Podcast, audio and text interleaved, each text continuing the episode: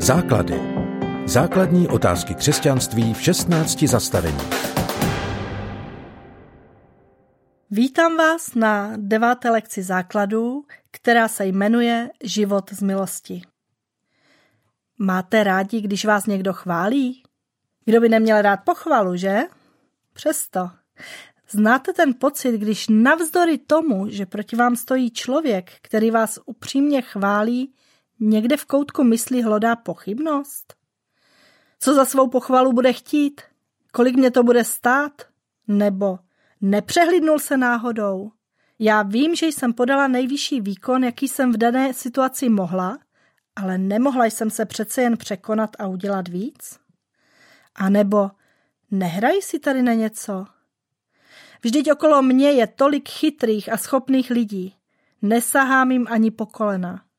Nejsem hodná této pochvaly.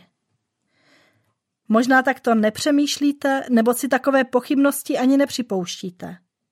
Někdy člověk působí na venek sebejistě a dokonale. O to větší boj se odehrává v jeho srdci. Představte si, kdyby tomu tak nebylo. Jaké by to bylo?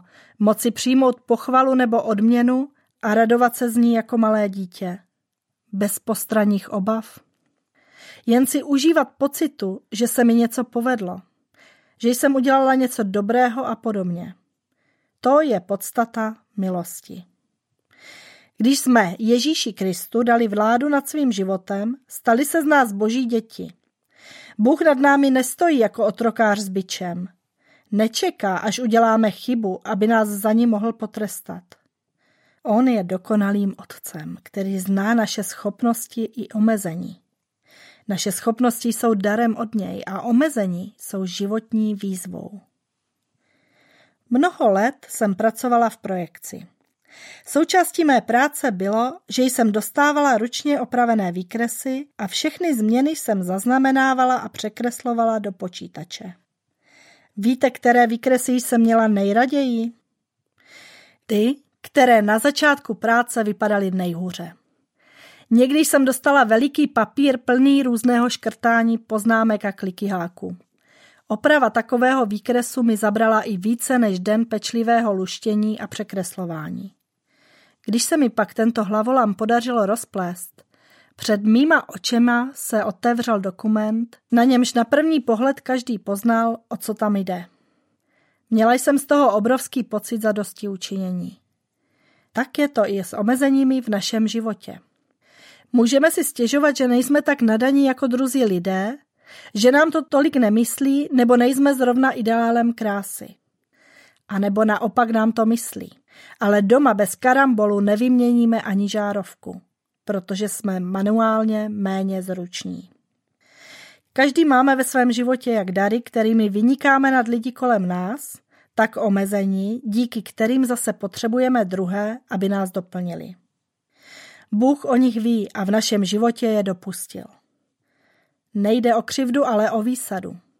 On nám věří, že je proměníme na něco vzácného. A v jeho očích už vzácní jsme. On neposuzuje člověka podle jeho schopností. Pro něj má stejnou cenu postižená žena na vozíčku, která bez cizí pomoci se ani nenají, a věhlasný vědec, který vymyslel lék na zhoubnou nemoc a zachránil tím miliony lidí.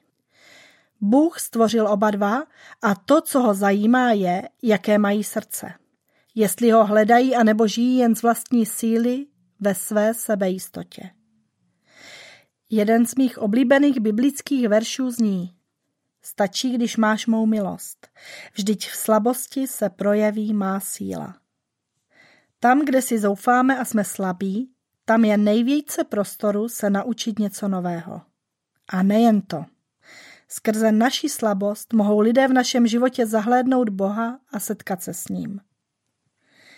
Jestli máš ve svém životě nějaké trápení nebo opakující se hřích, pojď za Bohem.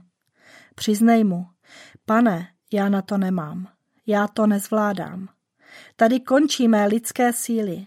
Prosím, ujmi se mého boje a oslav se v něm.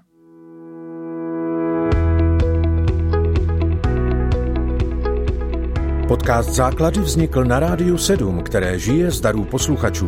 Pokud nás budete chtít podpořit, budeme rádi.